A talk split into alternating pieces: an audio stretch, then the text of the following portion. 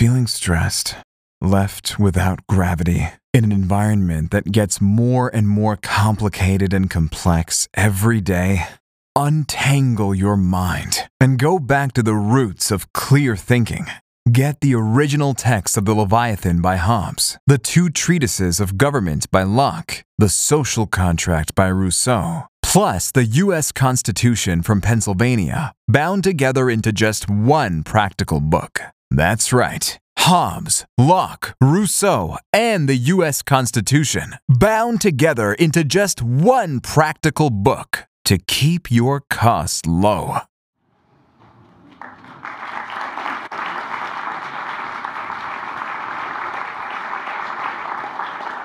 So I'm David Rowan, editor of Wired, and it's an amazing honor to introduce Peter, who has a fabulous new bestseller out, um, Zero to One. And Peter is a busy man. He has a number of lives that all run at the same time. He is um, managing partner of the Founders Fund, president of, of Clarium Capital, co-founder of PayPal, of Palantir, um, makes good investments like $500,000 for 10.2% of a new company called Facebook in 2004. And when he tweets, he only ever tweets once, he gets 60,000 followers pretty much straight away. Now, we have big expectations for this evening because everywhere Peter has spoken in the last week or so about his new book, um, he's generated headlines. And the headlines include you know, Twitter's horribly mismanaged, there's a lot of pot smoking there. Apple must innovate more. Technology stalled in 1970. The Wall Street Journal, competition is for losers. And I think my favorite one from Fortune, Peter Thiel disagrees with you. so I'm expecting Peter to tear apart some of my questions. But first, please could we welcome him and give him the stage to talk about zero to one. Thank you very much. Well, um, after, after, that introduction, I'm, I'm actually quite nervous about uh, saying anything at all here, since uh, I feel like I'm on, being recorded and uh, it may, come back to haunt me in all kinds of strange ways. In, in, in writing a book about entrepreneurship, um, one of the, one of the uh, this, and teaching, it came out of a class that uh, I taught at Stanford in 2012. And one of the challenges in teaching about entrepreneurship or writing about it is that I think people tend to sort of write books, uh, business books that make one of two kinds of mistakes. There's one where it's sort of uh, you tell all these war stories, and it's be like, this is what I did at PayPal in '99. This is how we combined email and money, and this is you know how this all worked. And that's not terribly relevant to people uh, who are interested in starting new businesses or or learning from that.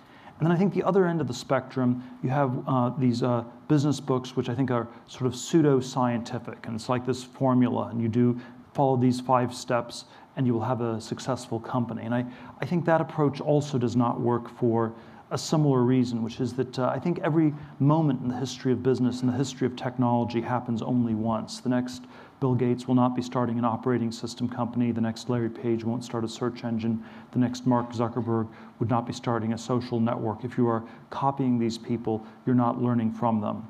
Uh, and, um, and so the, the, the theme of my book is that uh, what's actually important is the things that make these companies singular and, uh, and different. And, um, and you know, the, the, this chapter is entitled, you know, this opening line from Anna Karenina, um, which says all happy families are alike, all unhappy families are unhappy in their own special way. Uh, and I think the opposite is true of business. All, um, all happy companies are different. All, um, all unhappy companies are alike in that they've failed to escape the uh, sameness that is competition. And, um, and this was this, the, the title of the chap, of one of the chapters is All Happy Companies Are Different. It got, uh, when, when the Wall Street Journal excerpted it and, uh, and uh, published it, uh, they, uh, they retitled that to Competition is for Losers, which is a somewhat punchier way of putting that idea.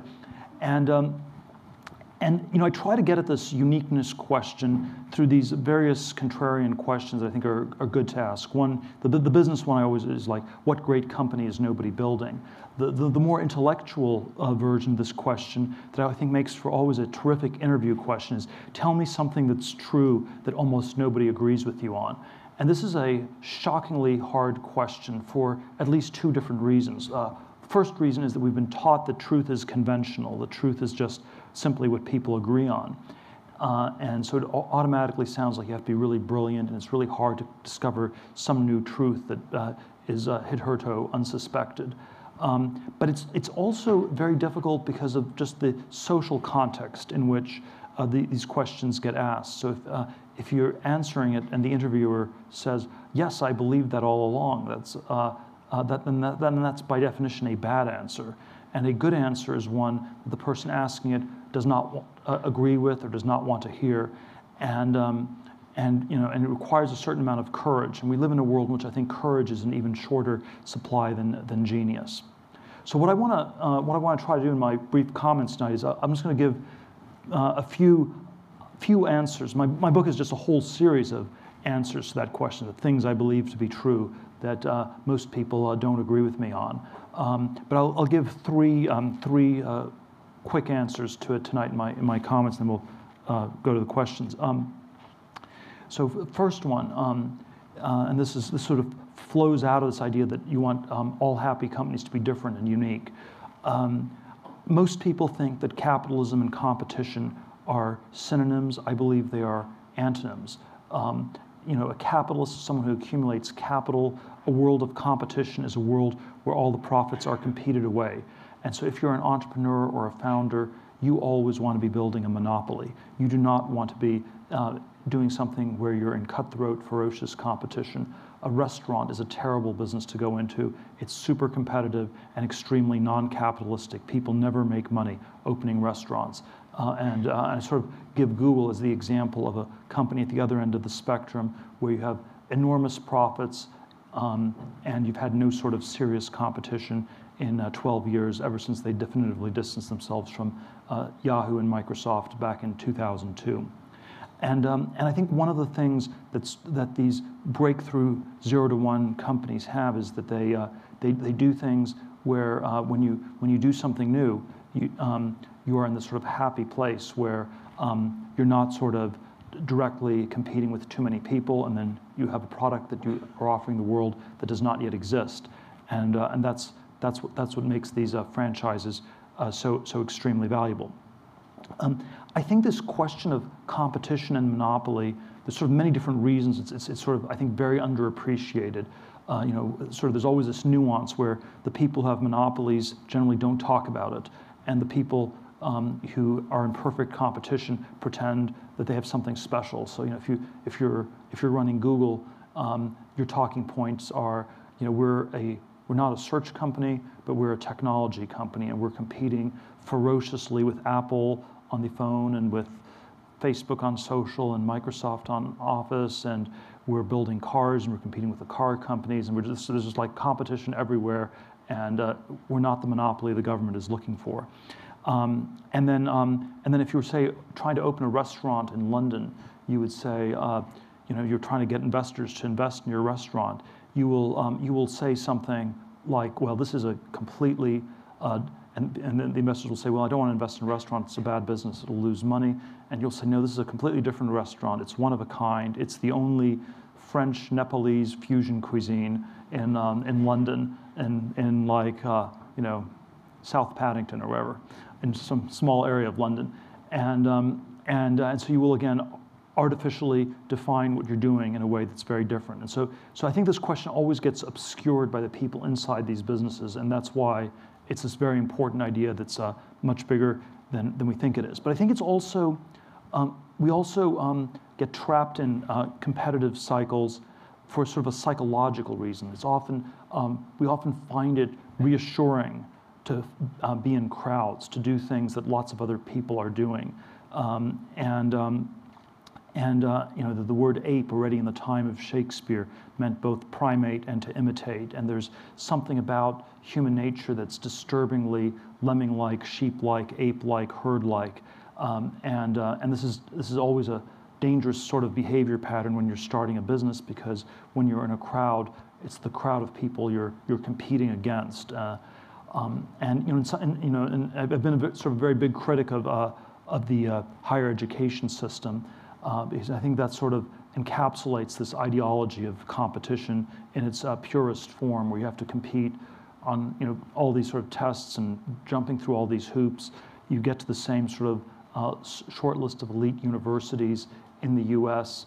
Then you go into the same short list of elite jobs, and um, and a lot of it gets uh, gets driven by by people not really asking uh, what are they doing, why is it important. But you know, when you're focused on competition, you're always focused on beating the person next to you, and you do get better at the thing you're competing on. Like if you're in a high school swimming team, you'll swim a little bit faster than you otherwise would have swum. But uh, you often lose sight of what's truly important and truly valuable. And there's sort of this autobiographical part of this book where, if I had to give advice to my younger self, uh, um, you know, I was I was hyper-tracked. I was uh, I was you know in eighth grade, um, junior high school. One of my friends wrote in my yearbook that I would surely get into Stanford in four or five years' time, and that's what happened. And then I went to Stanford Law School, and then I sort of got tracked into sort of a big law firm in um, in Manhattan.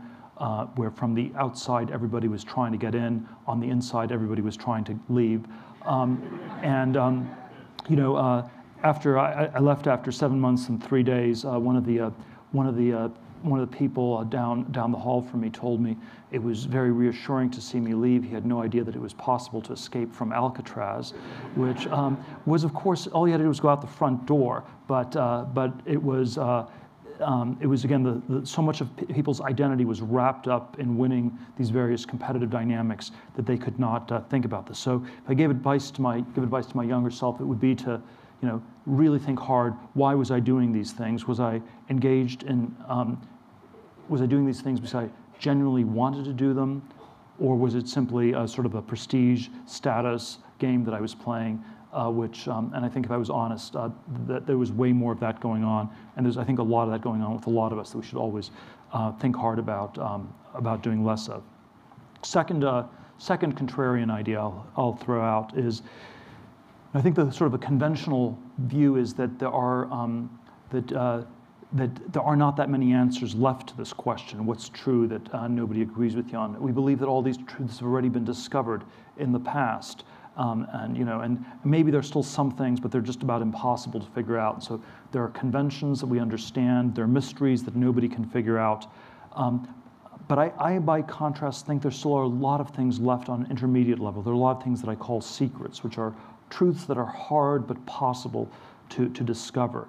Um, and, um, and I, think, I think there is always a secret at the core of every great business. There's some, um, some sort of research program that, uh, or some, uh, some area that, that people are really, really focused on, they think about really hard, and it sort of advances um, their thinking to the point where they get an understanding about something that other people do not yet have. You know, at PayPal, we were very interested in uh, um, um, um, sort of the cryptocurrencies and um, uh, encryption technology and currencies, and could they be intersected? Could you build a new digital currency? This was a question that you know animated us tremendously. We, we didn't quite succeed in building one at PayPal, even though we had T-shirts that said that we're going to be the new world currency. We didn't quite succeed in that in that goal, but uh, but that sort of a in-depth, substantive focus actually did help us think really hard about how do you architect a new payment system, how do you do certain things differently, and it, it, was, was a key part of inspiring us. And I think there are sort of many secrets left, and this is something, um, this is something we generally do not understand. And it's, it's, it's not obvious where one should look. You know, if, you're, if you were living in the 17th or 18th century, you could look at a map and there were empty spaces left on the map, and you could become an explorer and go and discover those places. So there was sort of a natural geographical sense in which there were secrets left. Or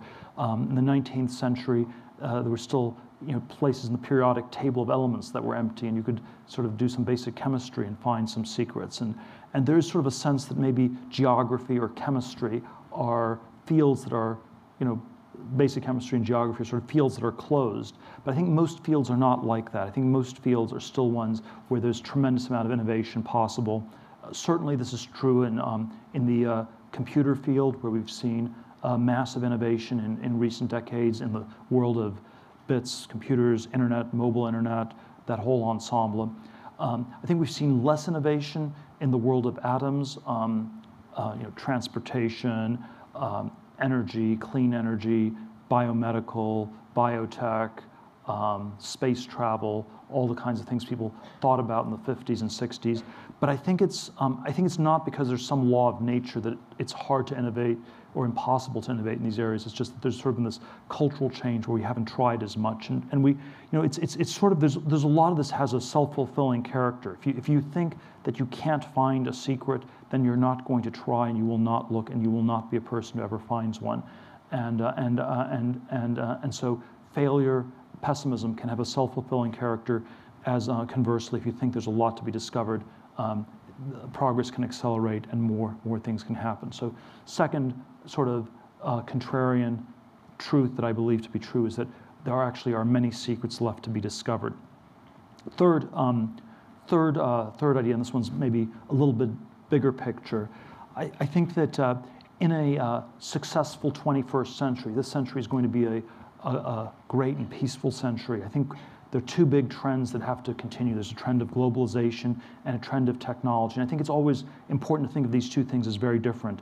Globalization involves copying things that work, horizontal growth, extensive progress going from one to n. Um, and I always draw globalization on the, on the x-axis. Technology involves doing new things, going from zero to one, vertical or intensive progress. And I always draw it on a y-axis. And I, I always set up that contrast because I think there's a tendency for people to, um, to define technology and globalization as synonymous. And I think it's worth thinking of these as very different vectors of, of, of progress.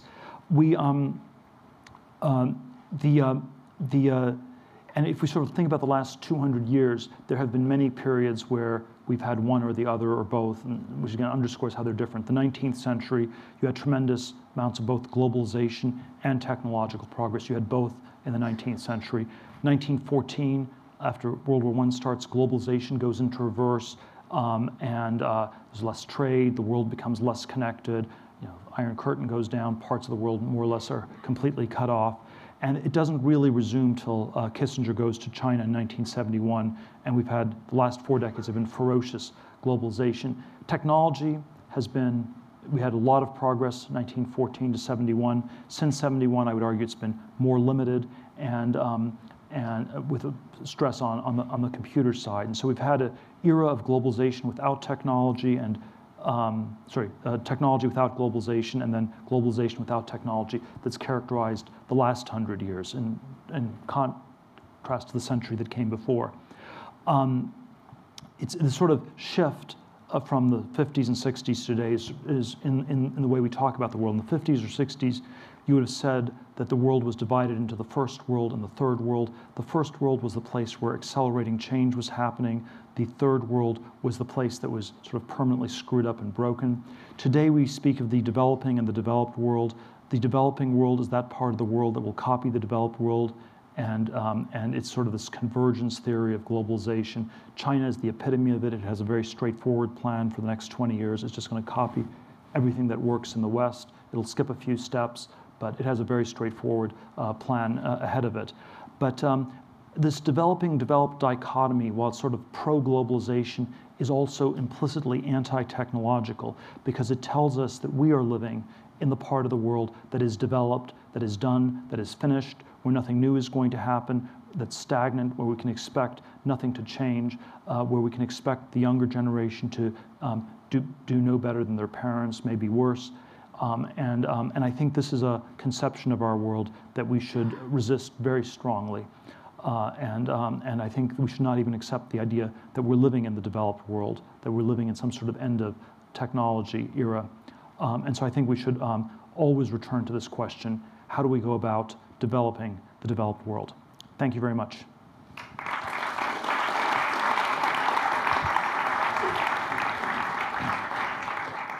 I was going to ask you which important truth do very few people agree with you on, but I think um, you've answered my question. There's a big theme in the book a number of interviewers uh, actually still ask me that even after, after I give a talk similar to this one. So you paid, you paid way more attention. I stopped. There's so much we could focus on in the book, but um, there's a theme that comes up repeatedly, which is the value of the monopoly business. You talk about the history of progress as a history of better monopoly businesses replacing incumbents. Yet, if you look over the last century, monopolies haven't always acted in the most enlightened way. They haven't always benefited the consumer as governments would have hoped, and governments have often had to come in and regulate. Isn't this a bit of a pure view of the value of a monopoly? Well, um, so there's, there's always a, you have to always distinguish uh, uh, looking at this from the inside and the outside. So, from the point of view of someone starting a business, um, from the point of view of a founder, an entrepreneur, you want to always build a monopoly, and it's it's it's always uh, great to have one from uh, from from the inside. Um, and it gives you way more cushion. You can do all sorts of things much better. You can be, you can, I think, you can be a more ethical company. When Google says, uh, "Don't be evil," on, on one level, it's a marketing ploy, but on another level, you can you can um, you don't have to care about nothing but money in a company where you're making so much of it. So uh, so um, on the inside, I, I, think you always want to want to have a monopoly. Uh, from from the outside, uh, from the point of view of society, the question are are monopolies good or bad? And I think they are. I agree with the critique of monopolies in a stagnant world where it's like the Parker Brothers board game and the monopolist is just a rent collector or a toll collector. Um, but I think that if, if you have a dynamic world where people are inventing and creating new things, um, um, these are actually positive. So when Apple builds a smartphone that just works, it has a monopoly on the iPhone for many years, and I think it still has somewhat of a monopoly in, in various ways today. Um, and that's a good monopoly because it created something that did not exist before and the sort of the common sense way to differentiate good from bad monopolies, and lines are a little bit fuzzy, but the common sense way is just do consumers think it's a good thing or do they think it's a bad thing? So they might think the post office is a bad government structured monopoly, uh, whereas Apple uh, would, be, would be seen as a, as a good one. But is it healthy for the wider economy if a single company like Facebook owns so much data on people's preferences that real-time knowledge based on what we're doing mobile, and they can set the rules. They're more powerful than governments. Well, I, um, you know, I certainly uh, much prefer Facebook to own the data than, than, the government. I think that, um, I think that, uh, I, th- I, think, I think, I think you have to draw all these distinctions. Um, you know, it's, it's, uh, there, there, there's an important debate about privacy. There are important questions about, um, about um, about uh, how one draw these lines. But I think the uh, you know the Facebook product has has created a lot of value in the world. It's made the world more connected. It's helped people stay in touch with their friends, um, and I think it's been a it's been an enormous net plus to, to people um, people all over the place. Um, you know, I think um, so. Yeah.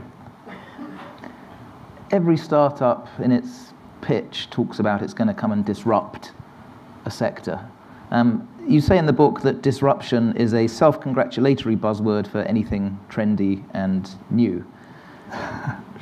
Uh, well, I, I certainly go after all these different uh, all these different uh, categories. Uh, I'm, I'm, always skeptical of anything that gets you know used uh, this much nonstop by people. So uh, you know the disruptive person in elementary school gets sent to the principal's office. Disruptors are people who look for trouble. They typically find it. Um, you know. Um, uh, um, Napster was a classically disruptive business that sought to take on the disrupt the music industry. Um, and you know it's uh, had this disruptive name. You know, you, what do you what do you nap? You nap some music. You nap a kid. You know, it's, it's uh, and you, um, and um, and so there's always a sense where um, um, uh, disruption already starts by thinking of itself in competitive terms, where you're defining yourself against somebody and I, th- I think you don't want to take your bearings from breaking things, but rather from building things. So we have to go for an entirely new market.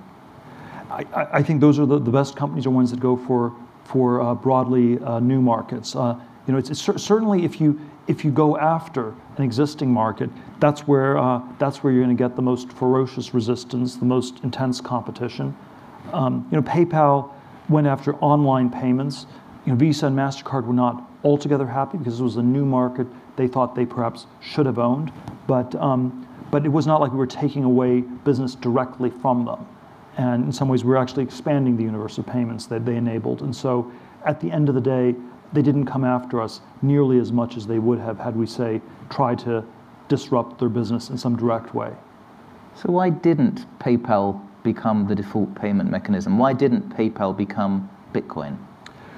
Well, I think payment mechanisms and currencies are, are, are, related but quite different uh, sorts of things. Um, so I think yeah, uh, PayPal set out to build a new world currency. We did build a rather powerful internet payment system. Um, Bitcoin, I think at this point, is, is somewhat the opposite. Uh, it has actually created a new currency, at least on the level of speculation. Um, and the payment system part of it's actually rather lacking, where it's hard to transact in bitcoins. People will do it for things that are illegal and they can't buy otherwise, but for legal payments, it's actually quite hard to do. And so I think the so sort of the opposite of uh, a set of things from from, from that which uh, PayPal had. It's it's it's quite hard. You know, in, in general, I think a currency is, is a much harder thing to build than a payment system because it requires a much larger network effect. You know, it's much harder uh, to buy into it. Um, you know, the, uh, you know, when I was, um, I don't have it on me, but you know, the, the, the, prop that I would always use when I was uh, a CEO at PayPal was you'd hold up a hundred dollar bill in front of an audience, and it would be like hypnotic. Everybody would want it, and there's sort of this network effect to money. It's very difficult to create a new currency because you're competing with um, with an existing very large network already. There's a lot of people in the Valley, though, putting big money into Bitcoin businesses, thinking this is going to be the one. Are you not excited? I am. I am still a little bit more skeptical because they've not yet gotten the payment system part of it to work. But, uh, but I think that's the, you know, if you said what would make me more bullish on Bitcoin, it's if there were more, um, more legal payments happening on it. So when you meet entrepreneurs, what personal characteristics do you define in those that you think are going to be the big success stories? Well, I think, um, I think these, um, these uh, zero to one companies they're, they're generally not solo efforts. It's always a bit of a team effort of people working together. And so you, you, you know, you want a great business idea, you want a great technology, you want very talented people. But one of the very critical questions is how well do these people actually work uh, work together? And um, because I think I think the most common cause for failure is that the people just don't get along and sort of blows up. Uh, it blows up internally uh, way before it gets destroyed externally by by com external competition. So people internally don't get along. Um, the uh, and so a question I always like to ask is the prehistory question. You know, how did you meet? How long have you known each other? Uh, all those sorts of questions. Bad answers are things like, we met a week ago at a uh, entrepreneurial networking event. We both wanted to start companies, and um, and that's sort of like saying we got married at the slot machines in Vegas. Uh, you might hit the jackpot, probably very bad idea. Um, the the the good answers are things like we met know, we've been working for a number of years, we've been friends for many years. You know, there's some complementarity. Maybe, you know, one of us is focused on the technology side, the other person is focused more on the business side. Uh, so that's that's that's a good answer. I don't know if you notice a correlation between very successful tech businesses, particularly coming from the Valley, and people with, let's say, limited social skills. There is a spectrum. Are these the sorts of true correlations that you see? There is, there is a curious correlation where uh, some sort of mild form of Asperger's uh, seems to be linked with, uh, with a lot of these companies. And I, I think we should always flip that around and um, think of this as a, like really an indictment of our society uh, and ask the question what is it about our society where people who are uh, socially well adapted are um, subtly talked out of all their original ideas before they even have them because they pick up on all these social cues and they can sense, oh, this is a little bit too weird, this is a little bit too strange, it's not quite respectable, what do people think of this? And uh, you are talked out of your truly original and creative ideas before they are even fully formed. You're picking up on all these social cues and they, um, and, and, they, they lead you to, to give up on them. So I think, I think there is some sort of dynamic like this. Um, they've done this study at Harvard Business School, of, uh, which, which you can think of as a very non-Asperger-like place where you have people who are super well adapted socially, they're very extroverted, uh, they don't have very strong convictions generally. Um, and they are sort of in this hothouse environment for two years where they talk to one another about what they will do for the rest of their lives. And uh, the, the sort of conclusion at the end of the two years is that the largest cohort generally goes into uh, trying to catch the last wave, which is always somewhat of a mistake. In 1989, everybody wanted to work for Michael Milken. It was one, one or two years before he went to jail for all the junk bond trading. People were never interested in technology or Silicon Valley, except in 99, 2000, at the top of the dot com mania when they, they all moved to Silicon Valley. 2005 to 07, it was all real estate and, and private equity. And, um, and so I do think, uh, I do think there's some very odd uh, dynamic like that. So, what mistakes are we in the tech world making now? You know, there are, there are probably, well, there are many categories of mistakes that, that we're making. You know, certainly one, one, one broad category that flows from my, my monopoly thesis is that um, you often want to look at small markets. If you, want to get to be, to be a monopoly, you have to get to large markets share. So you want to go after small initial markets. You know, Facebook initially went after the 10,000 people at Harvard. It went from zero to 60% market share in 10 days, and that was a very auspicious start. And then you sort of grew out in concentric circles. PayPal, uh, our initial market was eBay power sellers. There were about 20,000 of them, and we got to about 30% market share within about three months. Again, a, a very good start. Um, you know, the, the opposite end of the spectrum, um, you know, one of the sort of one of the big red flags in any presentation I get is where the first slide says we have a big market, and this was this was a this was a mistake that all the clean tech companies in the last decade made, where um, the first slide was we have a we're in the energy market. It's measured in hundreds of billions or trillions of dollars, uh, and we are a tiny minnow in a vast ocean. And uh, what that means is that you have to not just beat the other um, nine thin film solar panel companies, but then you have to also beat the other 90 other types of solar panel companies, and then you have to beat the wind companies and the fracking companies, and, the, uh, and then you have uh, Chinese manufacturing come out of nowhere, and so you're sort of a minnow in a vast ocean, not what you want to be. I think the phrase you use is most clean tech founders would have been better off opening a new vegan restaurant in Palo Alto. But you do talking about they're both trillion dollar market. Restaurant market is also a trillion dollar trillion dollar market. But then it does come down to timing because there's a lot of very effective clean tech businesses now. One of them is SolarCity, Elon Musk's business and his cousins, which you have invested in. Um, and is it about choosing the timing? Well, I think it's you have to get a number of things right. So I think you have to get the monopoly question right. You have to get the timing question right. You have to get, you know, there's be. A, I, I think you want to have some secret that you understand that other people don't. You want to get the, the team right. So there are a whole a whole set of these things that, uh, that, that, uh, that come together. Um, you know, I, I, I, I think that, um, you know, I think Tesla is a very impressive company that, that, that, has, that, is, that has, has, has worked uh, incredibly well. Um, and in some sense, they actually started with, a, with a, what was sort of a relatively small market. Electric sports cars were a, actually a smaller market than the energy market as a whole. It was still a pretty big market. It was still non-trivial to, to raise the roughly half billion dollars in capital it, it took, but um, but it was about as they did about as um, as as it was a small market that was about as big as you could possibly be. Elon Musk, your co-founder at PayPal, as well as producing very cool electric cars and solar panels, is sending space rockets up eventually to Mars. Yes. Just the space station yes. in the short term. How do we get more Elon Musks?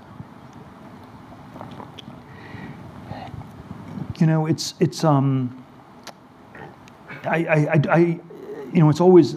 I don't. I don't know if there's a simple formula for this. We had. Um, um, it's uh, you know the, the PayPal business was actually quite successful in producing a series of these entrepreneurs. There have been uh, about uh, of the 220 people who were involved with uh, PayPal in um, 2002 in, in, Silicon Valley.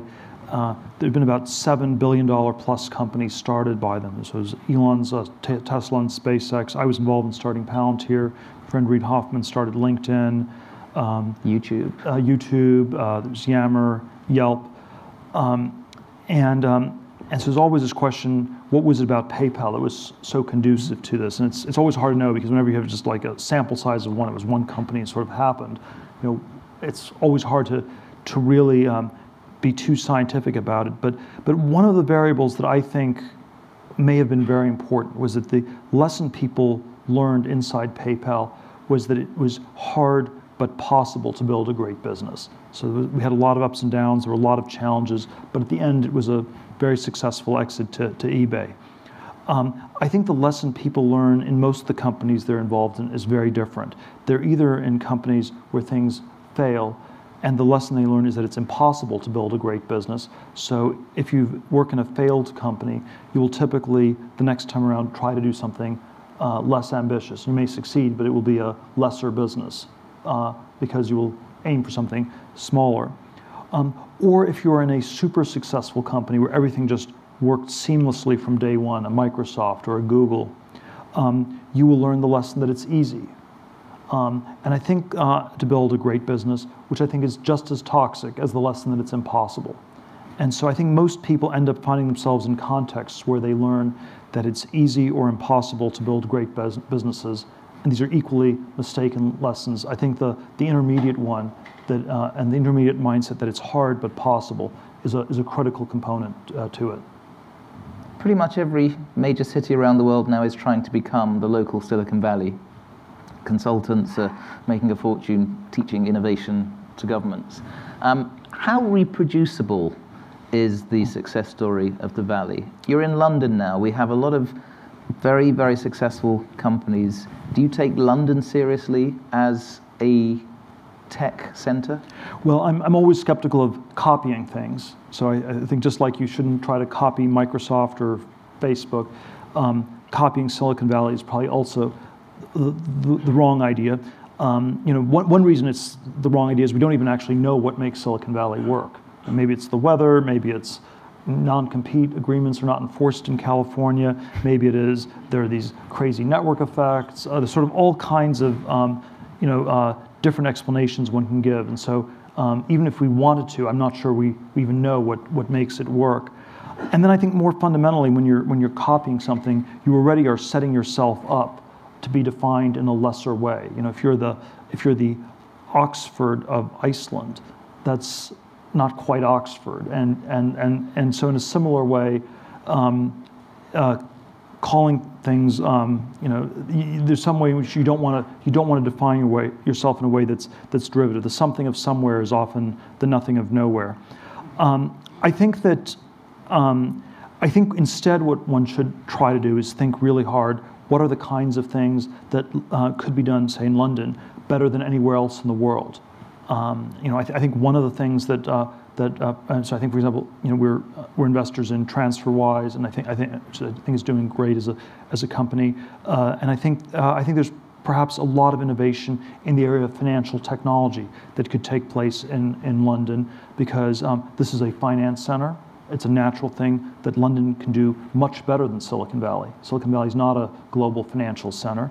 Um, and, uh, it's, and London, I think, is also better than New York, by the way, since um, uh, people in New York, uh, New York's very self-hating. People hate the finance industry in New York in a way in which they don't hate it as much in London. So if you start a financial technology company in London, this would be a cool thing to do. It would not be considered as cool a thing to do in New York. You also invested, I think, in DeepMind, an artificial intelligence company. And you have sort of you have sort of eccentric British technologies that get developed too. Um, and uh, this, this is a company that Google bought for 400 million pound, and they hadn't released a product. Um, so it's, it's the uh, yeah it was sort of a Manhattan project for AI. That was the that was the uh, uh, that, was and remains the uh, the goal of DeepMind. So was, they assembled a phenomenal, uh, phenomenally talented team, and and I think uh, so. I think there are there are things like that that that that work that work quite well. But but you know there's no reason that innovation in general has to happen only in Silicon Valley. You know, there are, Silicon Valley does have some advantages, but it probably also has disadvantages. The network effects that help Silicon Valley, um, I think also in some cases probably um, lead to more lemming-like and crowd-like behavior, which I think is, is so problematic. Do you worry about what artificial intelligence will do to us, to our ability to earn a living? I think, I think I, I'm of the view that strong AI is still quite a long ways off. Um, you know, if we ever were to get artificial intelligence, uh, if we were ever to build computers that are as smart as human beings in every way, uh, this would be an, a momentous event. This would be, you know, it would be as, as significant as extraterrestrials landing on this on this planet. Um, and you know, if aliens landed, the first question would not be about the economy and what does it mean for your job. The first question would be political. Are they friendly? Are they unfriendly? And so, um, so I think, uh, I think uh, to even frame it as a question about jobs is to understate the importance or, or, or, or um, seismic nature AI would represent. Um, I think short of strong AI, however, I, I think people um, are way too worried about computers in this economic sense. I think this we have, and we live in a we live in a society that's generally um, is, is we live in a financial and a capitalistic age. I I sort of argued elsewhere that I think we do not live in a scientific or technological age, and and, uh, and, and most people in the U.S., Western Europe, really don't like science. They don't like technology. They're biased against it in all sorts of ways. It's true of the people, it's true of the politicians, it's true of the governments, it's true of the culture.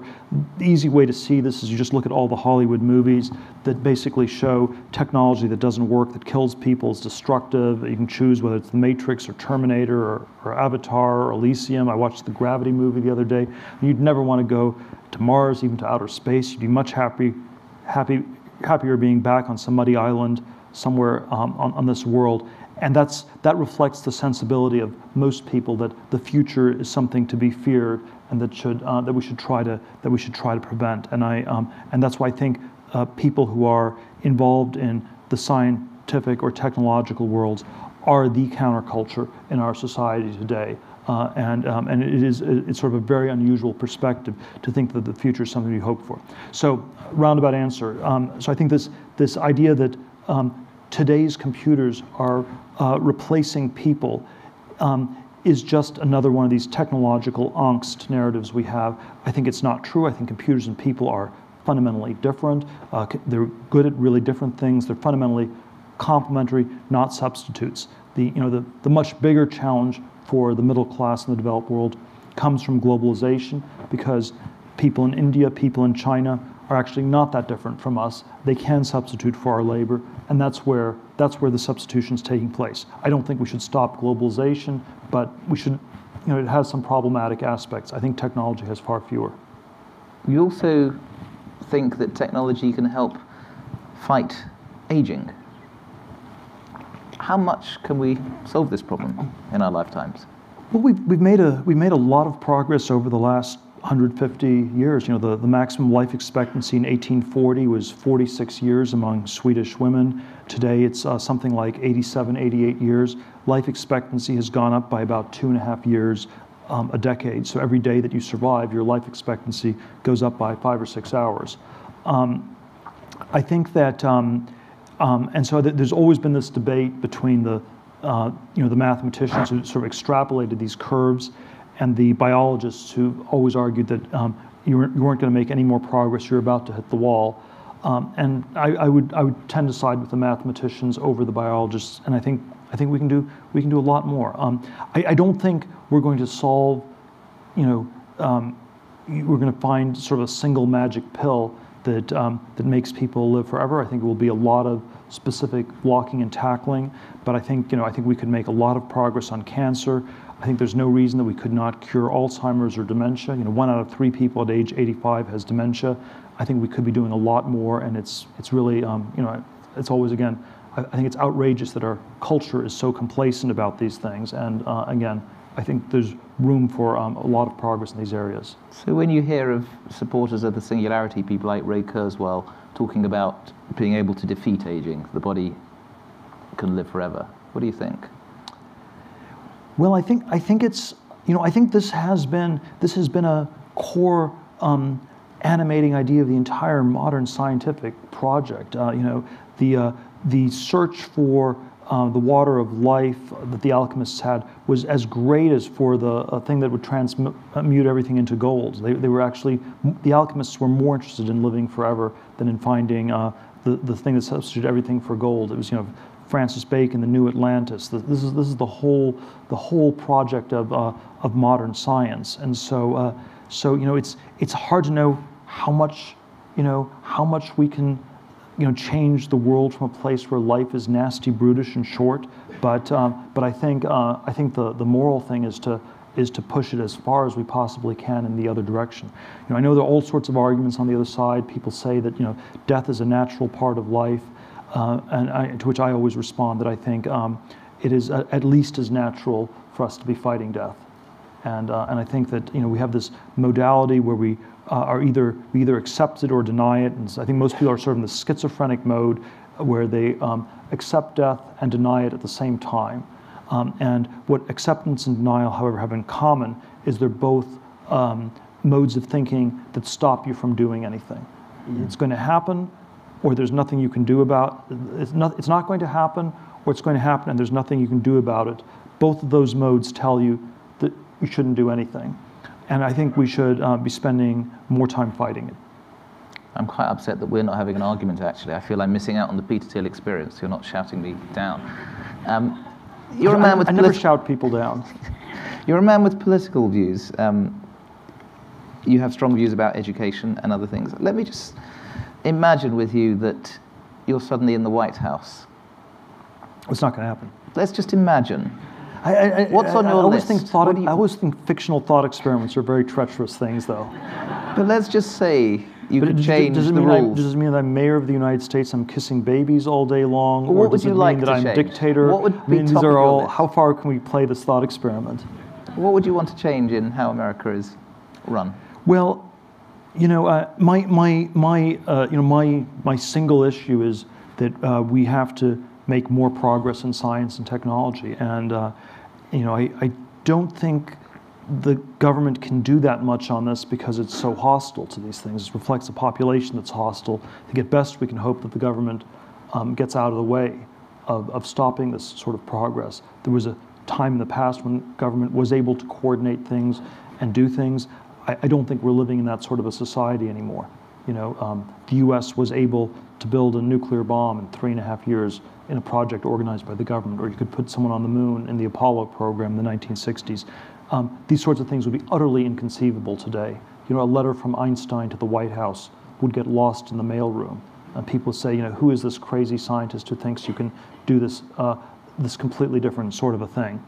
Um, and so I think, um, I think the, the, the, the, best role for government in our, our world is, is, is somewhat more limited uh, because you know, it's, I, I, was, I, I, looked at this the other day. There are you know, 535 congressmen and senators in the U.S., and by a generous count, maybe 35 of them have a background in science wow. or engineering, um, and uh, the rest of them are like in the Middle Ages. They, you know, they don't know that solar panels don't work at night or windmills don't work when the wind is not blowing, and um, and so uh, and so I think we we can't have that great a hope for how much innovation can happen from government if that's if that's how it's constituted. Now, again, if we can change everybody in the government, that's then we're again playing with a very crazy thought experiment, though. Governments are trying to map the brain, though. Obama's got a big project. The Europeans have a big project. Look, there's there's there's a lot of funding that goes to various kinds of ideas, but um, the, the politicization of the funding, I think, has uh, has often had this counterproductive effect. You know, in in much of science, I, I, I worry that there's been a sort of Gresham's law at work, where the people who are nimble in the art of writing grant applications to governments have replaced the uh, eccentric people who are the truly great scientists. And so the, uh, the, um, the eccentric university professor is a species that I think is going extinct very fast. Um, uh, because of the sort of Gresham's law dynamics. Yes, there's, there's a lot of money going to projects. The projects that get funded are consensus projects. The experiments that get done are experiments that everybody thinks will work. And experiments that everyone thinks will work are ones that I, I think rarely advance science at all. Um, the interesting experiments are ones that no one thinks work and that actually end up working, but those, those are very hard to fund politically. So you've been back, backing a seasteading organization to try and create a new kind of nation. How's that going? Uh, that still has a long ways to go. Um, it is, it is, um, it is a, it's a small project I got involved in. It, it, it always generates enormous interest um, because I think, I think people do have a sense that the frontier is somewhat closed and there's something odd in that there's no longer a place you can go to in this world where you could start a new community or a new society. And so, um, so even talking about doing something as speculative as building uh, communities on, on platforms on the ocean um, naturally um, uh, generates an enormous amount of, uh, of conversation. Uh, you know, I, th- I, think I think it, you know, I think figuring out ways to reopen the frontier is, is very important. It's not clear we can do it geographically because you know the land surface is fully covered, outer space is still pretty far away. Um, but, uh, but I think you know, the frontier is this place where new things happen.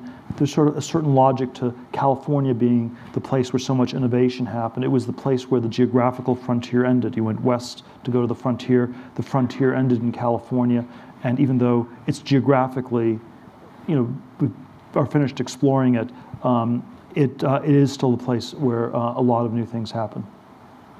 So on the Founders Fund website, you famously say that we wanted flying cars, instead we got 140 characters. What have you got against Twitter? Well, you have to always put this in some, some context. So I think that, um, so it's, it's uh, I, I, think that Twitter is a, has a great business model. Um, you know, it's, it's, uh, it's in some ways so, such a good business model that, um, and when you have a monopoly like Twitter has on, on the service they, they built out, uh, you often don't have to run your business uh, in quite as operationally uh, tight a way as uh, you as you would if you were say opening a restaurant or something like that. So, so I think uh, Twitter is a great business, but uh, there is always a sense that it's not enough to um, take our civilization to the next level. And this is always sort of the idea that we need to do things not just in the world of bits. We should also be trying to do more things in, in the world of atoms. The narratives we always tell in our, our media are ones of specific failure linked to general failure, uh, or specific success linked to general success. And so it would be Twitter is a great business, and therefore look at how much is happening in technology. Um, and I think we, we need to consider that uh, it's, it's a specific success that's perhaps obscuring a lot of general failures. You know, the, the, uh, the cell phones that, uh, um, that distract us from our surroundings also distract us from the fact that our surroundings are strangely old, that we live in these old cities where transportation systems are maybe from the 19th or early 20th century, where you know, a lot of stuff has not changed in a very long time. And so, so it's, it's sort of, so yes, I think Twitter itself is a great company. Um, it's not enough to take us to the next level. Now, I, I, I, now it's, it's always, this often gets framed as, you know, a critique of the Twitter founders. Well, why couldn't they have built something mm-hmm. like flying cars? And I think that's, that's very unfair because they did build a great company, and we shouldn't blame them. It, it, really, the blame is on all of us for not working on these other things. There is a startup in Slovakia that we just featured in Wired called AeroMobil that is making a flying car, by the way.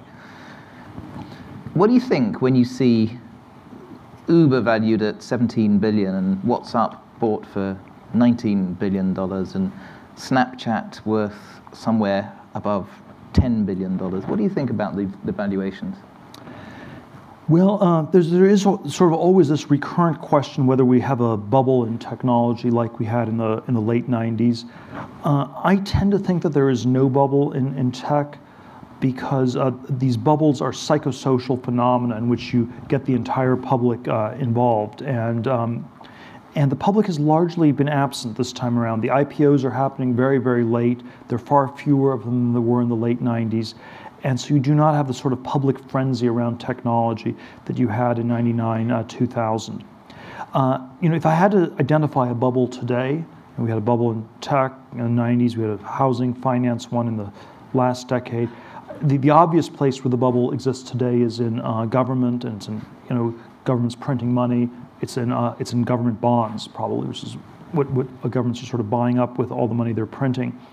And so I think that the place that our bubble, and you know, in some ways, the interest rates that are set by the government touch everything, but uh, the center of the bubble are probably things that are most like government bonds. It's government bonds, corporate bonds, maybe it's uh, parts of the housing market that are very linked to fixed income. Maybe it's uh, parts of the equity market that behave like fixed income. So it's stocks that pay high dividends, or it's uh, or it's these sort of value stocks where you have very predictable ca- cash flows. Um, whereas the tech stocks are primarily valued on growth, which is a very different variable. I personally have about three quarters of my net worth tied up in illiquid tech stocks in Silicon Valley and, and elsewhere. And um, I, I, actually think that it's one of the best places to hide from this massive government bubble that exists everywhere else. So I, I think there is a bubble. It's not in tech, it's in government. And I, I invest in tech in order to hide from the bubble in government. What is the one that you wish you'd invested in that you missed? Well, there always are. There always are um, many uh, misses uh, that one one has. Um, uh, but you know, I, th- I, think sort of the, the misses that really that count as misses are ones where you spend some time talking to the company, you have a real conversation, you really think about it. So I missed out on, you know, the Series A round at YouTube. I missed out on the Series A round at Zynga. I had you know lots of conversations with Mark Pincus and known him for many years and was very close to doing it. But far bigger miss than those two uh, was not doing the Series B round at, at Facebook. Um, and, um, and I think it's sort of very instructive, uh, sort of set of mistakes that happened. Um, you know, on the, on the, on the um, you know, we'd done this, I was the seed investor, did the Series A round um, August of 2004. It had sort of a post-money valuation of 5.6, 5.7 million. And, and, Facebook was just growing very fast. Sort of eight months later, um, you know, they, they sort of uh, got this financing round. The Washington Post was offering 50 million, and then you know Accel uh, venture fund Silicon Valley came in, much higher valuation at 85 million. Um, it was 12 times the price per share of the of the uh, of the first round, the middle of dilution, but so with much higher valuation in just eight months. And uh, had this, this conversation with uh, with Mark, and it was like, you know, why don't you do the, this whole round? Kind of like you, and I said, well, it's like gone up so much, and and it felt like we had really maximized the valuation. Um, and and and part of the psychology was that on the inside, it didn't feel like things had changed that much. You had this horrible graffiti art on the wall of the office. There were sort of it was still only eight or nine people. So every day that you went to the office, uh, you it actually felt like it was the same company you had been at the day before. Um, it was true there were these, uh, these uh, charts where things were moving in a very happy north northeasterly direction, but, um, but they were very, these were abstractions that people I think didn't fully, fully get in a way. And so, um, so, um, and so whenever you have these massive up rounds in companies led by, um, by smart investors, um, almost as a rule of thumb, uh, they are undervalued. And I've done this back testing on this where the steeper the up round, the greater the undervaluation. And it's because when these companies have momentum, people underestimate the momentum. They underestimate when things change, they underestimate how much things have changed. And it's not just true of the outside investors, it's also true of the people on the inside. You know, I, I course corrected on this in the Series C round in Facebook, which was at 525 million pre just one year later. And so it was like 5x again and uh, and it was sort of this question: what did what had I done wrong? And and I think I think it was like, okay, this this makes no sense at all. This is a really crazy valuation, but I'm I'm going to still invest because um, there's something about the momentum that people are missing, and that that was that was actually a, um, a round that I'm very glad to have participated in. How did it work out? Well, uh, it, Facebook is worth more than 550 million, which is the post money on that round today. Just last question for me before I revoke my monopoly position and invite the room to ask some questions. What does Facebook become long term? You know, I, have to always be a little bit careful what I say about Facebook since I'm on the board of directors there. But I, I think, you know, I think that I, I think it is um, it is a founder-led company, uh, which means that um, it will uh, it will it's very focused on innovation, on continuing to develop a lot of new things broadly in this in this uh, social networking space. Um, I'm I'm generally the most bullish on the founder-led companies in Silicon Valley. You know, Amazon, Google, Facebook. Uh, Jobs did a phenomenal job when he came back to Apple, and there is a certain amount of freedom that founders have that the um, politician slash CEO people that often get brought in to run these companies simply uh, do not have. So we have two rules for the questions now. Um, the first rule is it must have a question mark at the end. And the second rule is it must be a genuine question about Peter, not some of your own projects. And anybody who disobeys gets put on a floating country somewhere off California. Um, if we can have the lights up a little, and there are people with microphones, and if you would like to ask Peter a question, raise your hand. And there's a hand that's just shot up over there, and we can have another microphone somewhere at the back over there.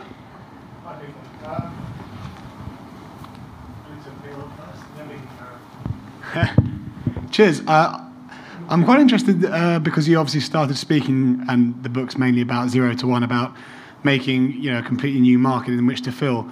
I wanted to get your opinion on the kind of the business model behind Rocket Internet, because of course they're the complete opposite of we just completely copy and imitate at speed.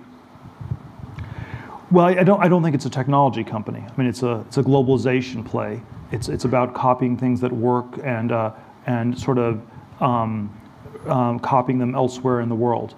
Um, and so uh, it, it may work. Uh, it, uh, it, uh, you know, it's, uh, you have to, you have, there, I think there are some tough questions about how is Rocket different from Idealab, which was sort of had, had this incubation model that, that blew up famously in the late 90s.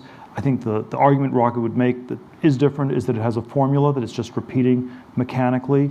Um, and I think it's a, it's a play on globalization. I, am not interested that much in globalization. I think it's important, but I'm, I'm, much more interested in technology. But I think investors have to evaluate it as, as, a, as, a, you know, as, a, as a globalization play. It's like investing in McDonald's in China or something like that. There's a question over here, and then another hand on this side. I've got a mic here, if that's okay. My name's Katie, I'm from Nine Others, and thank you very much, Peter. I really appreciate your time speaking to us. I think we've all been inspired by your book and by your story.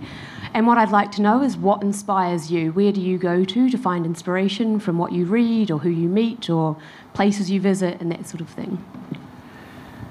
Well, it's um, I'm always really bad at answering these sorts of personal questions, but, but I, th- I think it's, I, f- I find tremendous inspiration from just uh, all the terrific people that I, I get to work with. Uh, you know, so there's something there's a dynamism to that that's uh, that's incredibly uh, incredibly uh, motivating and inspiring. And uh, you know, I, th- I, think there are all these ways in which uh, one can be pessimistic about certain trends and certain things in our societies, but uh, but I, I, think there, there is sort of a very powerful anecdote in, in, the sort of indomitability of the human spirit that is sort of a an enormous part of the of the tech scene in Silicon Valley and elsewhere.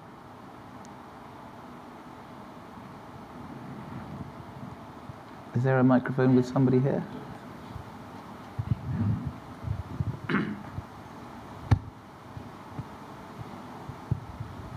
Hi, Peter. Uh, one question: Why you are so sure that the next innovation wave will be in the States? If necessity is the mother of innovation, I think there is a very interesting story in Japan also. The flash and trap for 20 years, uh, good infrastructure in robotics, Fukushima tragedy, geopolitical mm-hmm. problems. Mm-hmm. So, what about Japan?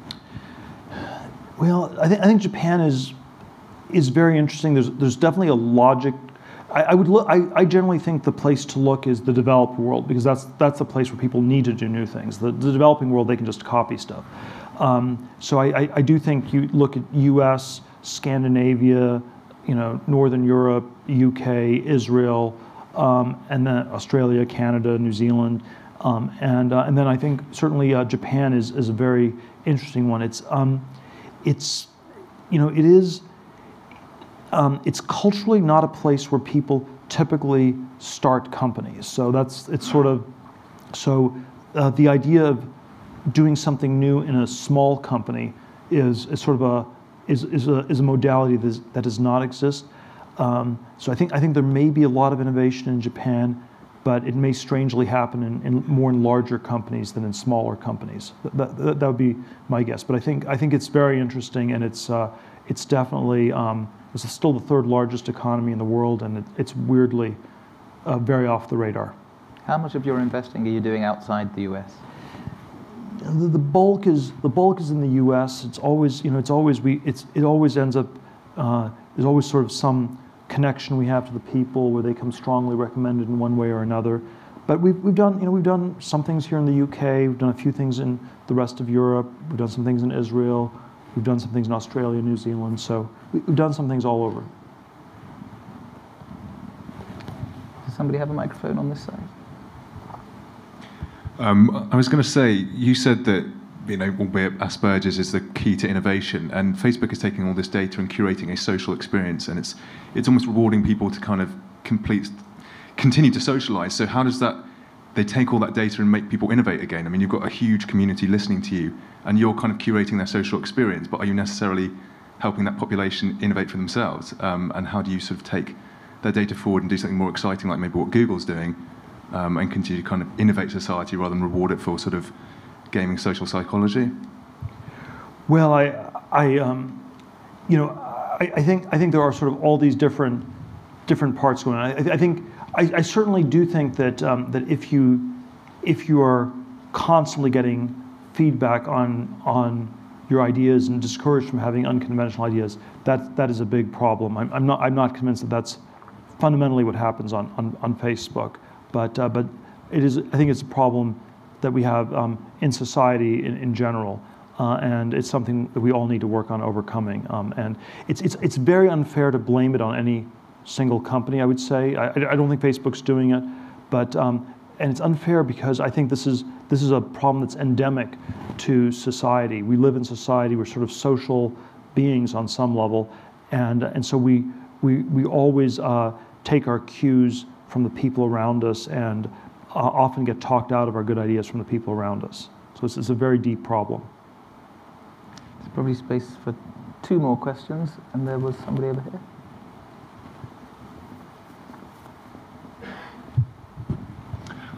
Um, hi there. Um, I was just wondering if you could um, actually describe your first meeting with Mark Zuckerberg. You know, he was 19 years old. Uh, he was uh, he was very um, introverted and rather quiet at the time. He still is somewhat introverted. Uh, he, um, you know, it seemed like the, the we we had done a lot. Um, my friend Reid Hoffman and I uh, had done a lot of homework on the whole social networking space. Um, you know, Reid had started a company called SocialNet all the way back in 1997, seven years earlier. Uh, and so we had thought about this a lot. And, um, and so it, it, actually didn't depend that much on what happened in the meeting at all. We were going to invest just about no matter what. So we had the meeting for an hour and then we wrote the check. But uh, we had we'd done our homework uh, beforehand. Um, I, I, think the, the odd question about Facebook that's uh, very hard to get a handle on is uh, why nobody in Boston invested between February of 04 and August 04 when I met them in Silicon Valley. Um, and I have, I have this sort of crazy theory that, uh, that um, there's, there's always sort of, there always are these competitive dynamics people get caught up in that are, that are very unhealthy. And I think one, one version of it is that older people um, often don't want younger people to do better than hmm. themselves. And, uh, and so if you're, uh, I, I, think there were these venture capitalists in Boston that uh, were personally annoyed at how well Zuckerberg was going to do, and it sort of stopped them in a way from making the investment. Um, what I told Zuckerberg when I when I made the investment was that I I sincerely hoped that he would be far wealthier and far more successful than I had ever been, and I'm very glad that happened. I interviewed Reid Hoffman, um, who was given the chance to lead the first round of investment he was working with Sean Parker, and Sean Parker said, hey, I got these guys working at this place called thefacebook.com. And, and Reid nobly said, well, I think there might be a conflict of interest for me, but I'll introduce you to my friend Peter. So I asked Reid, um, does he regret that? How does he feel now? And he said, well, the money I don't regret, but I regret not having the chance to work with an entrepreneur like Mark. Um, last question.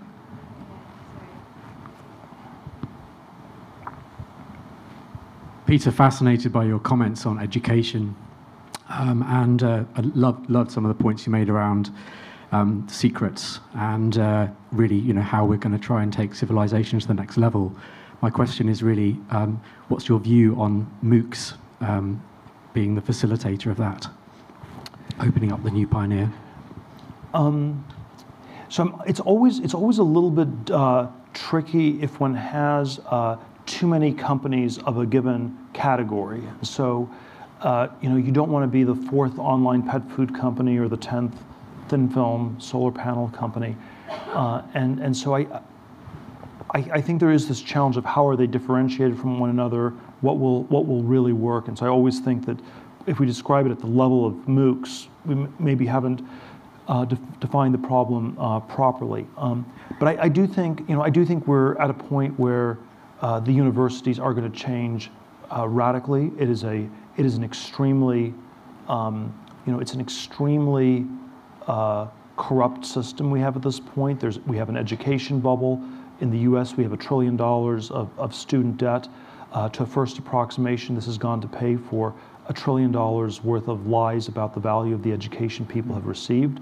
Um, and, um, and I, it's not at all obvious yet, though, what's going to, what's going to replace this or how it's going to change. Um, my, um, you know, the, the, uh, you know, the, I'm, I'm, somewhat skeptical that it will be replaced by any sort of single unitary system. You know, I have this fellowship for uh, young people to st uh, start companies, um, and you know, it's not. My claim is not that everybody should do this. I don't think everyone should become an entrepreneur, and I think I think there is no one size fits all. I think, so I think the future will be much more heterogeneous, much more diverse in terms of what people do. Um, and uh, what's, what's really anomalous is the sort of unitary tracking where you have to go to an elite college, you go to Yale or you go to jail, there's nothing else you can do, you know. Um, and so the, the, uh, I think the universities are perhaps in, um, perhaps in the same place as the Catholic Church was in 1514, if we go back 500 years, where uh, you had sort of this monolithic way, this universal uh, way of uh, body of knowledge of teaching things. The difference between the Yale and the Harvard political science faculties are probably no greater than the, the, differences between the Dominicans and the Franciscans. We have all kinds of small debates within this context. Um, uh, we, are, we have a system of indulgences uh, that's costing more and more to support this priestly or professorial class of people. Uh, we are told that uh, it's the only way to salvation. Um, you must get a diploma to be saved. If you do not get a diploma, then you will go to hell. Um, and I think, um, and I think the, uh, I think the, the, the message that I have that's uh, like the 16th century reformers, that's a somewhat troubling message, is that uh, you have to work out your salvation on your own. You have to save yourself, and uh, and and that's that's. I, th- I believe that is the truth, but it's uh, it's it's it's a somewhat uncomfortable one. So Peter has agreed to sign some books kind of at the back outside here. Um, what you must then do is read the book because it's a great, tightly written book, and then you need to start a monopoly because otherwise tonight's wasted. Please, can we thank Peter Thiel? Thank you.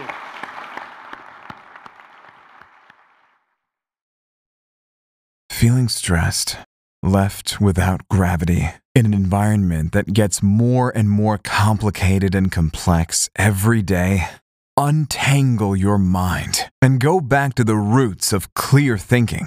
Get the original text of the Leviathan by Hobbes, the two treatises of government by Locke, the social contract by Rousseau, plus the U.S. Constitution from Pennsylvania, bound together into just one practical book.